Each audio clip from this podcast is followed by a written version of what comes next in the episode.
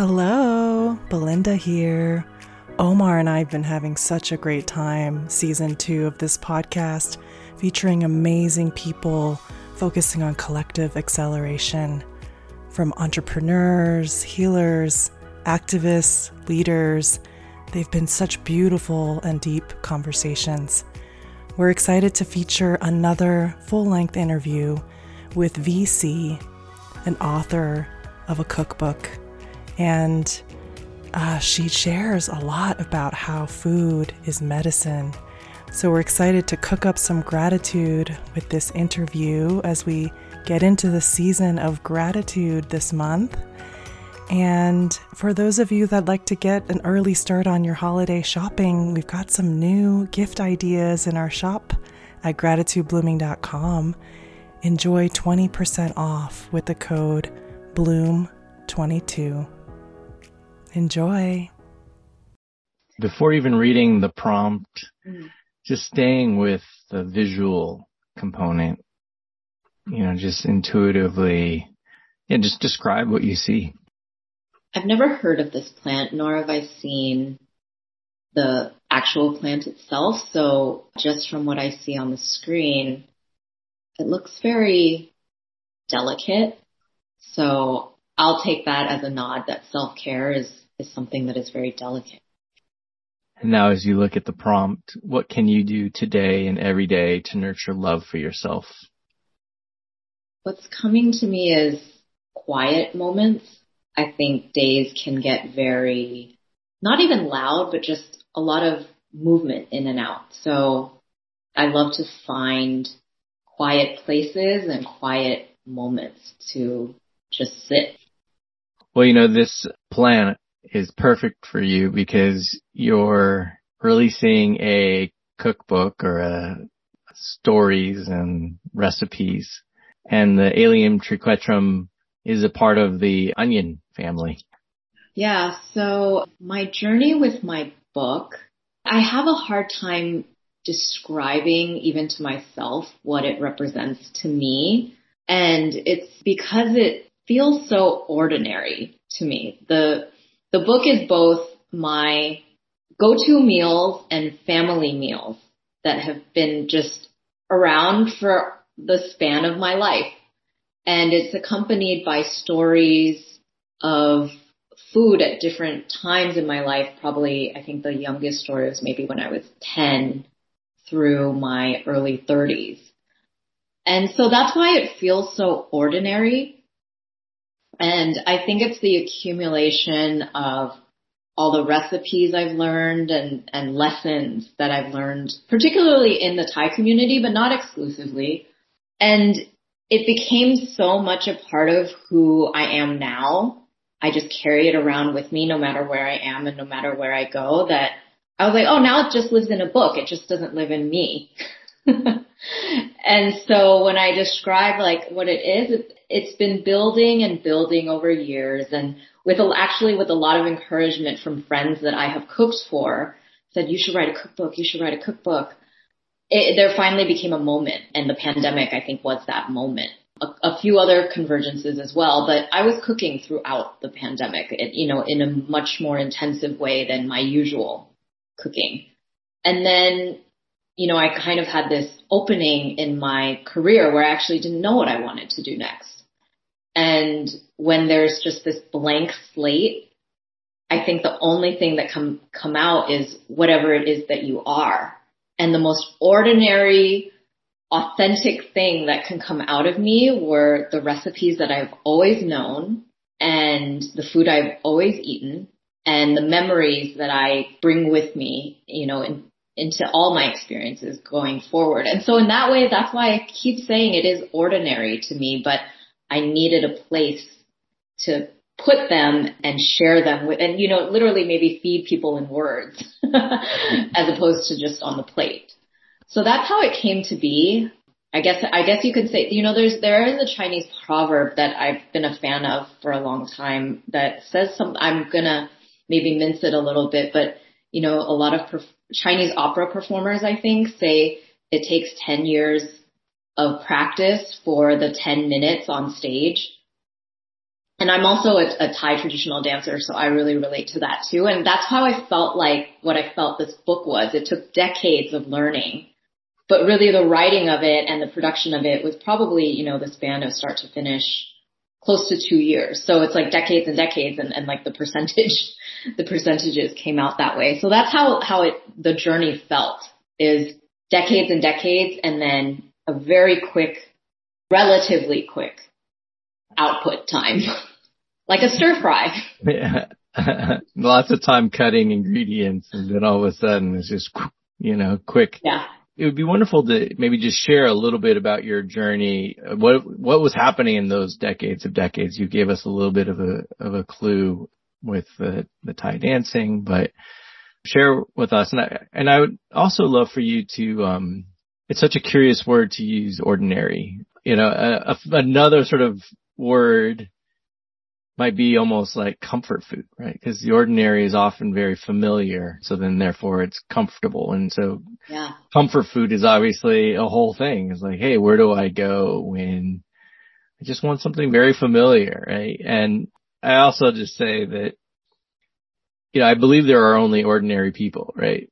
But it is ordinary people who do extraordinary things. And so it is absolutely extraordinary that you you know, cause a lot of people were stuck at home and baking bread and doing all sorts of things, but not everyone then took that energy to then take the time to write a, a cookbook. So yeah, if you can give us some context, uh, that would be great. Yeah. yeah. I think my other word for ordinary is every day. Mm. Every day, whatever, whatever is the usual, the go-to. So the decade story is I my parents were the, the migrating generation. Both my mom and my dad are immigrants from Thailand. And my mom was a particular breed of Thai person where, you know, I think me and my friends who grew up at a Thai temple, we were part of this founding class at a Thai temple where there's a weekend language school and then attached to that a weekend performing arts school where you would learn Thai music and Thai dance. And I detested it. She made me go every weekend. I wanted, I don't even know what I wanted. Maybe I wanted horseback riding or piano lessons or something, but she made me go. And I love her for it now. But we became part of this community where those parents, I have no other word but gung ho about it. They were hardcore. You know, they wouldn't let us speak English. So I, I find that very unique. And so I essentially had this second home of a Thai Buddhist temple in Berkeley, of all places. And I grew up off and on going to summer school there. And, and then eventually the performance became this super interesting place where I experienced a whole different kind of education. I, you know, we, I would be going to my preppy high school during the week. And then on the weekends, I would be at this magical place that just had instruments and children running around and meetings on the floor in circles. So there were, there weren't very many chairs. there were a lot of mats and wooden instruments everywhere and birthday cake. That's what I remember. Lots of birthday cake and ice cream. And so I, I consider that, you know, before I said, oh, that was just kind of this extracurricular education, but as I've gotten older, I really hold it true. And even, I say that even more in my adult professional career life. That was my education. And so that, I would say more than anything, that was the context of how that book was written because I just feel so blessed to have been steeped in this DIY makeshift community that our elders, you know, hell or high water, they like our children will speak Thai and know Thai things. And I don't even, I think it was as much for them as it was for us too. They wanted this really comforting, as you say, space to call home. And they did it. VC, is it that same Thai temple that serves the food on oh, Sundays? Yeah. Oh my God. Thank place. you so much for having that place because I remember finding out about it when I was living in Oakland and we would go there like religiously because of the food and also just it felt so community oriented and um, I can relate as a, a, Taiwanese immigrant who went to Chinese school every Saturday. every Saturday. It was like, oh my God. Um, and, and so did you, were you in this journey, did you go straight from this, these experiences in the Thai temple, just nourishing yourselves and together to studying culinary arts? Like, was that kind of a natural transition yeah. that you made or was it a kind of a dual a hybrid, you know, thing that you put together? That place, I think, exposed me. I think it trained my palate. That nothing about that place taught me how to cook, actually, because we were the performers. They, they they made very sure that there was something to eat at every possible moment, which I thought was amazing. But it, it's, it's actually not that difficult of a feat. Um, in the Thai community, most of the parents there owned a restaurant. So food was plentiful. And so the, the group also had us travel in Thailand on particular summers as teenagers, as young adults and college years. So I think that also developed my palate, but I think my culinary aspirations began when I went to college and was deprived of the Bay Area, first of all, and then I would come home every summer and I, I said, I have to know how to cook these things because I'm, I'm dying over there. And, and where's over there? Just oh, oh East, East Coast, small town, Massachusetts. Very quaint college town. I went to Smith College in Northampton. Lovely. I, absolutely beautiful falls, but not, not a lot of Thai stir fries out there. And so I would cook for my floor mates, which was super fun. It was the smallest you know, I think on its last leg plug-in burners and they said, you know, I had this reputation. They said, you have made more things on that burner than I think they make in our kitchen. so I, it came from deprivation. And then lo and behold, they had this kind of open call, this three week period where students can teach each other whatever we wanted, you know, before classes begun. And so I taught, I taught a Thai, my first Thai cooking class in college of similar to many of the recipes I have in the book. It, it, started from there. That's where I started to write my recipes. And so I would say my culinary education began in college out of moving away from the Bay Area. I cooked as a teenager, but really making it my own. And I think it just blew up with the advent of YouTube. You know, I could, anybody can really just be kind of a self-made home cook these days. And, and professionally, you though were in the nonprofit sector. So this was like the cooking was the labor of love side hustle. And what was the day job? The day job, I've mostly nonprofit programs. I started out in youth development, basically high school after school programs is what I would call that and focused on immigrant youth actually in the Richmond district of San Francisco. And I moved on to workforce development. So I taught workshops on, um, for job, job seeker skills. And then I moved on to leadership development. I went to business school somewhere in there. Uh, but I, I went on to leadership development. So those were kind of really fun retreats in Sonoma for uh, mostly activists and nonprofit directors. And and how has the sort of sort of transition sort of from, it's almost like full circle, right? Like I love how you said they didn't train you how to cook, but they really trained you to change your palate.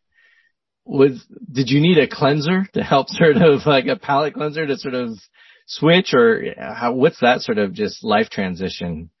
A lot of my professional life has been focused around let's build the agenda. You know, what's on the agenda for the day or the week of the month? what are our milestones for this year? I think that's, that's very common work speak. And I wish we could spend more of that agenda planning time figuring out what to eat what we want to make for each other. And I think that my theory, I have yet to, you know, conduct a full on experiment of this, is I think we would come to the same place, if not an even um, more cohesive place if we spent more time just, you know, cooking a meal together. And I, and I, and we have, I have been in jobs where you know, that one team building event each year is like, let's cook together. And then it would happen and we would have such a great time and then it would be forgotten until next year. But I think if it was, you know, woven, we eat every day. And I, I would often have coworkers admire how religious I was about not eating lunch at my desk. I was in a position of leadership. I should not have been taking these long, luxurious lunches, but it was, it was to talk and chat with people on the team. I think at the expense of some of my tasks, I will say that it was at the expense of a lot of my tasks, but I would take these long, luxurious lunches. But I think it does pay off in the team spirit. We just interviewed another new author who is a bar owner. He uh, 25 bars and restaurants here, not just in LA. And, you know, I think he really talked about redefining hospitality again, starting with love. And, you know, and we just talked about the, I just read this quote from Jack Kornfield about how if you take like a meditation practice, but then add in compassion or loving kindness into a meditation practice, like the benefits of the meditation are like 10 times greater. Huh. And so I would just, I would love for you to talk a little bit about maybe some of the values that are infused from your elders in the community and like how that has maybe infused your recipes and sort of just approach mm. to this book? When I think about my elders, there's one woman in particular. She founded the cultural center part of the Thai temple. And it, and according to her, if you were to ask her, she thinks she's like a second mom to every single one of us. And to this day, you know, I, I actually just saw her after not seeing her for close to three years after the pandemic. And she's in her 80s now and stronger than me, I have to say. So I think that speaks to the power of community and care and how it is not definitely not at odds with our own health. I, I think just body, I mean, she's 20 years older than my own mother and healthier. Her memory is sharper. It's amazing. So her amount of care for the community actually reflects back on her own well-being and strength. So that, that I think is one very solid example of what my elders have kind of what the example has been. You know, we would joke around, like I had, I had this like comrade, my best friend at the Thai temple and we would, we would be the Thai American kids who would have to, and adults at some point, you know, once we started actually working, but being a part of the elder meetings that was that was a big day that we would be a part of the elder meetings and helping the work move along, helping the performance, helping whatever festival move along. We would just joke that sometimes, you know, we have a show to put on. This is like an all out musical that we're putting on and not one person in a production meeting would ever take any notes. You know, and what is this going to work out okay that they're not taking not one notepad in the room or just talking. But the minute they said, what are we going to eat? You know, what are we going to serve that day before the show goes on? Like, oh, let me, I need to write this down because I'm going to forget the stew pot. So I, I thought, wow, you know, that's so, it really just spoke to the priorities and I just, it absolutely, it, it was without fail at every meeting. The clearest part of the agenda was what will we serve the kids that day before they go on stage? it wasn't something that was milled over or talked about in process, but it was clear that who's going to be providing food that day. And that would be like the first thing to be talked about. Then we can get into the logistics of the show and the costuming and the lights and all of that kind of stuff. So that was the other example. And we would refuse venues. We, we performed in a number of spaces in the Bay Area, but when it was our own show, we would refuse venues that would not let us bring in our own food or not allow food at all. Mm-hmm. So a lot of theaters, I can imagine like bringing in food that just it doesn't, they, they would not allow outside food onto, into their event space, but we would just then say, no, this isn't going to work. We have to find someplace else. So just the, how essential and necessary it was to feed both the performers and the audience before a show was a no, non-negotiable. I'm really struck by the word care right now as you're speaking because even the way that you're like, I'm not going to eat at my desk, like you have a ritual around the care with food and that is been marinating all your life, you know, with your experiences as a child in the temple and just this community culture that was really reinforcing this value of like, we're going to take care. And so I'd love for you to unpack that a little bit because some of the things that are the most natural to us, it's kind of like, it's almost instinctual. And so for our listeners who want to maybe answer this prompt by saying, I want to take a long lavish lunch now because I deserve it. I'm worth it, right? I want to cultivate that culture. Unpack that a little bit around your ritual with taking care around food and nourishment in that way.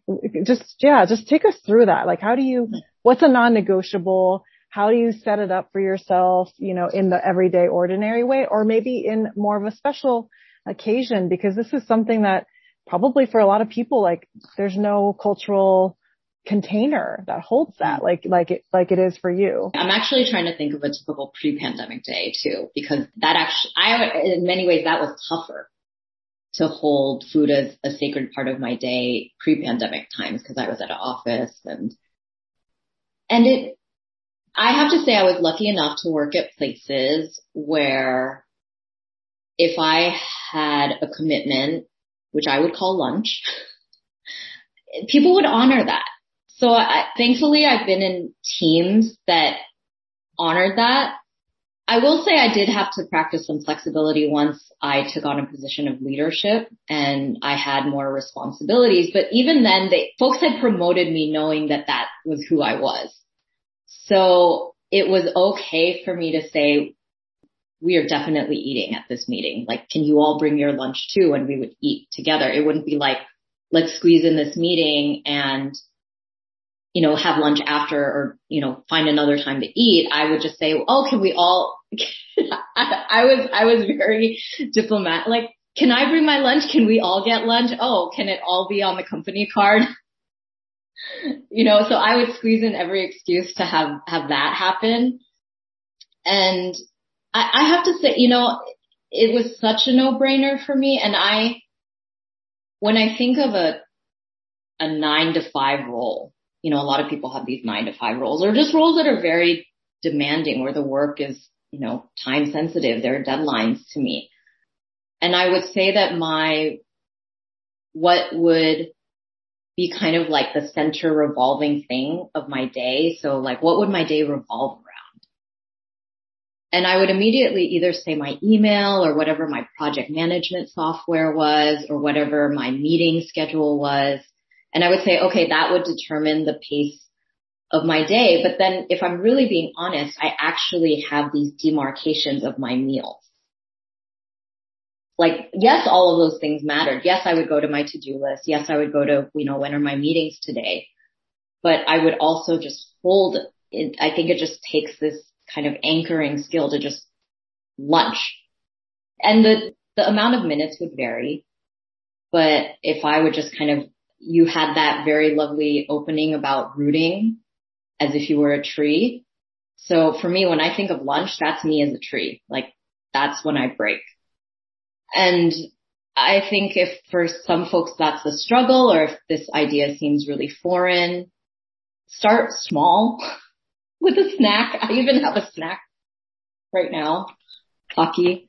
Just have, have something always available. I, I think, you know, what I've admired of my coworkers who didn't have that regimented lunchtime like I did. That was the way I did it is that people find a way. And so some of my friends, they would just, food would just, even though they didn't have a set time, food was always on their desk. So that was another way that people would just really honor the care and just, I have to eat today. And if I know I'm busy, I'm going to lay it all out at the beginning so that when I do get busy, oh, here are my eggs, here are my apples, and, you know, just kind of continually be grazing throughout the day, which I thought was so cool, kind of like goats and cattle. Is there a way that you connect the intention and the energy of your care into the ritual of preparing the food with your hands or even for yourself when you're eating, you know, before you put in your mouth, like what is that intention or that energy or the care? Cause I feel like you, there, it feels like there's something that you're doing that's nonverbal potentially. Like what, what is that? Can you unpack that for us? For me, I think in the actual physical act of the very tactile act of cooking, in Thai food, something that has not gone away through modern times is the mortar and pestle. I think maybe the only exception to that is if you are cooking for huge quantities, a restaurant may use a blender or a food processor. But in most of the Thai homes I've seen is the mortar and pestle is still there.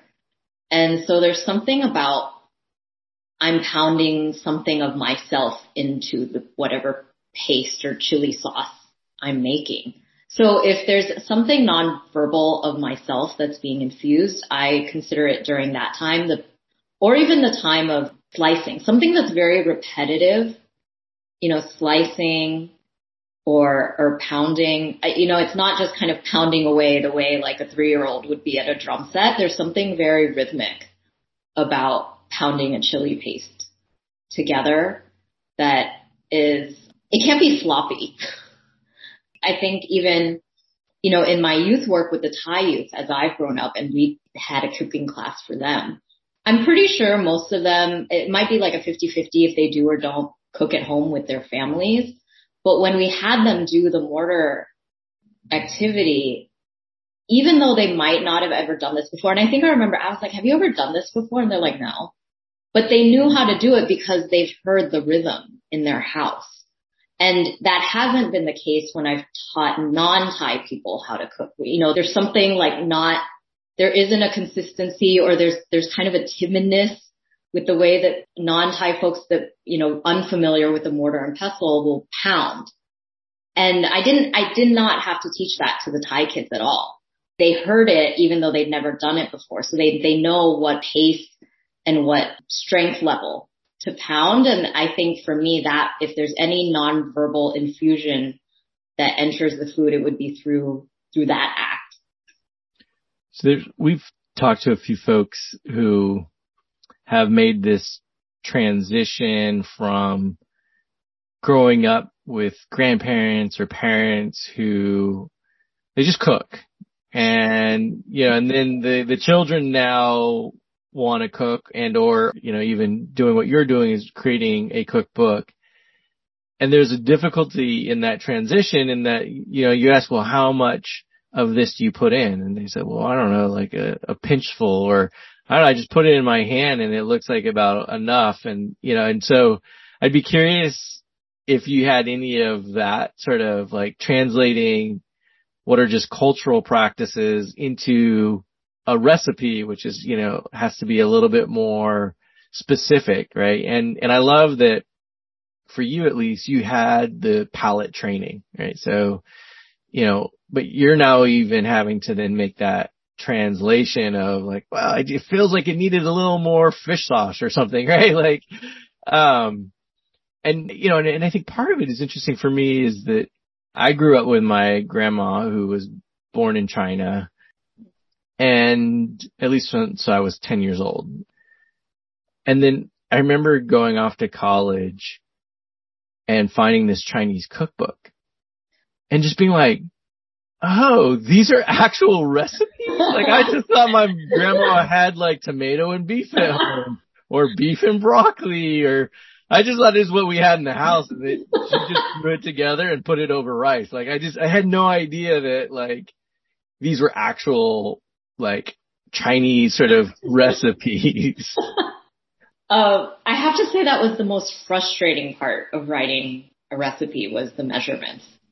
That it took a while because I think many people could relate to the idea that in our family we eyeball everything. Just oh, just a couple gloves of this, a couple swishes of that, and you're done. So that I have to say that really the most frustrating part. I would just stand making things. I was like, oh, this could be so much quicker if I could eyeball everything. And I, I stood with my spoon. Sometimes my mom, there are a couple recipes I needed my mom's help. And she's like, we're gonna, and she was much more disciplined about this because she has a little background in, in French cooking. So it was she was actually much better than me. And she's like, oh, wait, wait, we have to measure this, like the spoon. So that was super helpful. And I have to say it, uh, for, for certain recipes, it took a few tries to get to a number, to get to something I felt comfortable putting on a page. So I, I became very self-conscious when it came to my measurements and I think I do have to get over that feeling of, but this isn't the way it's actually done. But, you know, just in order to transmit something to somebody else, we do need kind of a standard. I can't just say, oh, just take the old spoon and, you know, who knows how big that spoon is in another house. So that, that was kind of the fun, but also the frustration in taking something that is something that I learned so instinctually and viscerally, but making it relatable and standard for whoever whoever else might end up reading this. I can so relate to that. I'm from Taiwan and it's the same thing. People ask me, how did you make that scar- spicy eggplant? I'm like, I can't tell you. You just have to watch and take notes because there's no way to quantify it. and VC, I'm so curious. You know, we talked a lot about your pre-pandemic time and then just the output of the, you know, the two and a half years, three years tell us about what was that transition in your career? Because I, I'm kind of intuiting that you made a transition consciously, or maybe not. Maybe life happened to you, like it happened to all of us, right? In the mm-hmm. period to doing this full time. I'm guessing, like, mm-hmm. what were all the dominoes that had to fall to get to that place? I felt like a lot of dominoes of what I thought my career should be fell or, and toppled I really took the pandemic to heart and all the other, you know, George Floyd and all of the subsequent stories and happenings that came after that. And then it really hit home like smack for me with the anti-Asian assaults happening and increasing. And I mean, one, there was a, a Thai person, a Thai man, Lung Vicha, who who was assaulted in San Francisco. So one, he was Thai and two, it was in my hometown. So that, it really hit me and then it really hit that in, even in my town that is, the town I lived in at the time was Daly City and it's 60% Asian. And it's like, oh, are we safe? And it's actually, no, we, we weren't because I would hear in the plaza that I shopped that, you know, elders were being pushed as they were standing in line waiting for something. And so it really unsettled me. It unsettled me and my friends and the feeling of also like, well, this is the reality for a lot of people their whole lives, you know, not just like this momentary pandemic scare of, you know, who can we blame? And so I said, you know, what am I going to do? I'm, I'm not, even though I work with a lot of movement leaders and activists, I'm not a rallying type. I don't consider myself an advocate in the traditional sense. And, but I, I've really felt called to do something and what was the most something that I could do that that was true to me, I think is is is really what motivated me. And they it didn't all happen kind of at once. There were a lot of things converging. There was I had taken a job where I actually, you know, learned a lot my first year, but I couldn't see myself doing it, you know, for long term. And I was like, oh, okay, well, how, how long do I stay then if if I don't think I'm going to sink my teeth into this?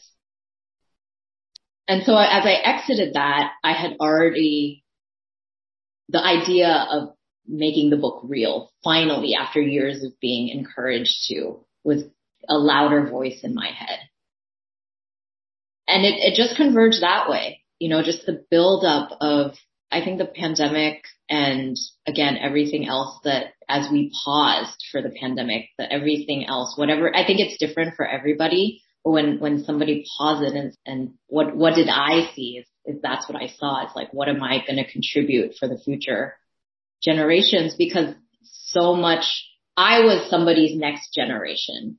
You know, my elder said that. You know, they came here with the best of hopes. You know, moving to the United States, and and I was their next generation. And it's like, oh, okay, I'm coming up upon that upon that question. You know, my elderhood is coming and I saw that my elders weren't really fazed. I, the the auntie I told you about earlier, the one who was in prime health even in her 80s, she the pandemic happened and there was no more food market at the Thai temple and she's like, "Okay, I'm going to go cook home cook meals for the monks then. Nobody else is feeding them." And I was like, "Wow, that's the same determination. I guess the same the same thing that helped me have lunch solidly every day is the same thing that ignited her to say, okay, once there's no more kind of food supply line for the Thai temple, then I take it on. And so it's like, well, what am I going to take on? And that was the impetus really to get going on this book. I started making phone calls, writing emails, like looking for visual artists, illustrators, listing out what I was going to do. And so it, it, it began to feel real for me. And what is your greatest hope for the next generations to come with this book? And what is the thing that you you want to transmit beyond the the knowledge of these recipes? I feel like there's something, there's a deep essence there. I'd love for you to share. I think food undoubtedly comes with stories and community. It's like, it's very hard to disentangle that. And so in cook, I would say cooking specific. I, I won't necessarily say food actually. I'll say cooking, cooking and eating together. With it just comes community and stories. And I just think, you know, time immemorial, past, present, future, you know, it, it just kind of all blurs together where to me, that's the mainstay. Food and community and stories is kind of the co- cohesion, at least for humans. And I think, uh-huh. This book for the, um, the Thai children of the future and, and current, or is it beyond that, would you say? My intention was to have it, to have readers of the book be anybody who wants to have an intimate understanding of cooking for oneself, feeding myself, feeding each other, it can be for Thai youth and I would be incredibly proud if they read it.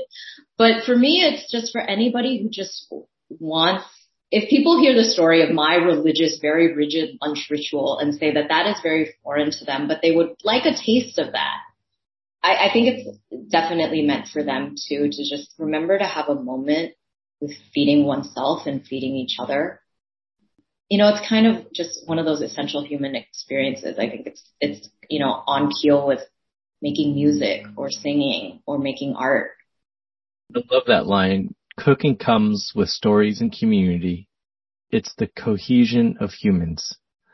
You, you sort of swallowed that last line as you were sort of saying it, but it's actually, I feel like an essential, like, thing. Like to me, if like, because what I'm hearing, you know, if that sort of bigger why is that you actually believe in the cohesion of humans.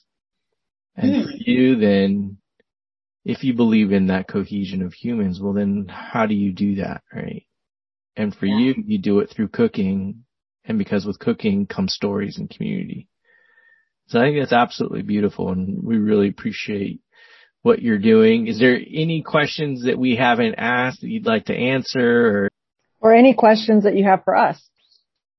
I would say on similar, along the similar themes of cohesion and community and story, what, what have you seen come from your gratitude circles and, and even of, of this super sweet offering of, of giving everybody, you know, a plant and a theme. I, I just love it. You know, what, what has what has come out? What has blossomed for you? For this season, I've just been playing with this idea that heartfulness is the new mindfulness. Huh. And, and I think how we move deeper into our embodied somatic practices, right? Like, I kind of, what I really appreciate about our conversation with you is that like, you're like, no, nah, I don't say anything before we eat. We just eat, you know, like it's just like, you know, it's like, it's like, it's the economy, stupid. Like it's the food, stupid, right? Like eat. Um, and, you know, and I, and I think like one idea that I've just been playing with and, and, and it, and part of it is because it's emergent in some of the conversations that we're having, but like, a little bit of what we're doing is shifting a narrative from the Rene Descartes, I think therefore I am, to sort of the, the Ubuntu, I am because you are, right? And think about that. I think therefore I am to I am because you are. It's all of a sudden like we went from just a relationship to our thinking to a relationship to each other. Yes. And so I feel like that's, those are the stories that are coming to us and that we're also, I would say coming to us in many ways. And so part of it is like, how are we trying to weave this larger narrative with what like you're doing? Well, I, this is not the first time I've, I've seen these cards and I've seen them, you know, in, in some of the, you know, convenings that we've been in Omar and I think somebody brought it actually to one of my staff meetings. That's awesome. Like brought the deck. Wow. Yeah. Yeah. So I, whatever mergings of art and food and expression and, and things that bring people together in,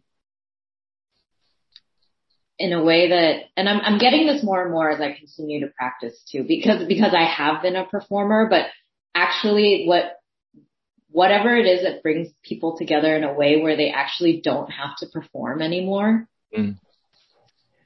um, is where I hope people will enter into my book or you know the experiences that are attached to the book or at least the, the message of, of what it is but you know i think i'm even as it's being released i'm still coming to an understanding of whatever essence i want to share with people what's that flavor? What's that like one bit of umami that I really want to kind of like shine out of the book? The word that keeps coming to me in terms of a feeling is this essence of nurturing, nourished. And what I would say about just the question you pose around social co- cohesion is I feel like all what we're doing right now, right? You talking about food and cooking and community and us bringing arts, art and plants and gratitude together. It's like, it's like these social objects that help us drop into our humanity. Yeah. And I think the thing that has been most shocking to me is how hard that is right now in these modern times where we don't have the social glue of family or community necessarily. We can't count on the fact that everyone has that. And then when you bring people together, it's awkward unless you have the food as the connection point or the mm-hmm. gratitude blooming cards to invite like something deeper because it's almost like a language that we have to like learn again. We don't have the fire of the ancestors sitting around a circle with a talking stick or a, a, meal to glue us together. And so I feel like in many ways our, our missions are aligned in that, like mm. the depth of the nourishment, right? There's the actual physical nourishment and then there's the emotional nourishment, mm. which I feel like you're holding in that as well. And that's what's the social cohesion of, you know, around all of this. When, when you said language, I, I think actually one of the big themes that has come through in writing this book is I think Thai Americans have this way or Thai diaspora has this way of sizing each other up by how well we speak Thai. And I've had to climb that mountain of reclaiming the fluency of what was actually my first language, but then got usurped by English. And I think that a lot of people chase after language as the, I don't know, indicator of how connected one might be to quote unquote their people, our people.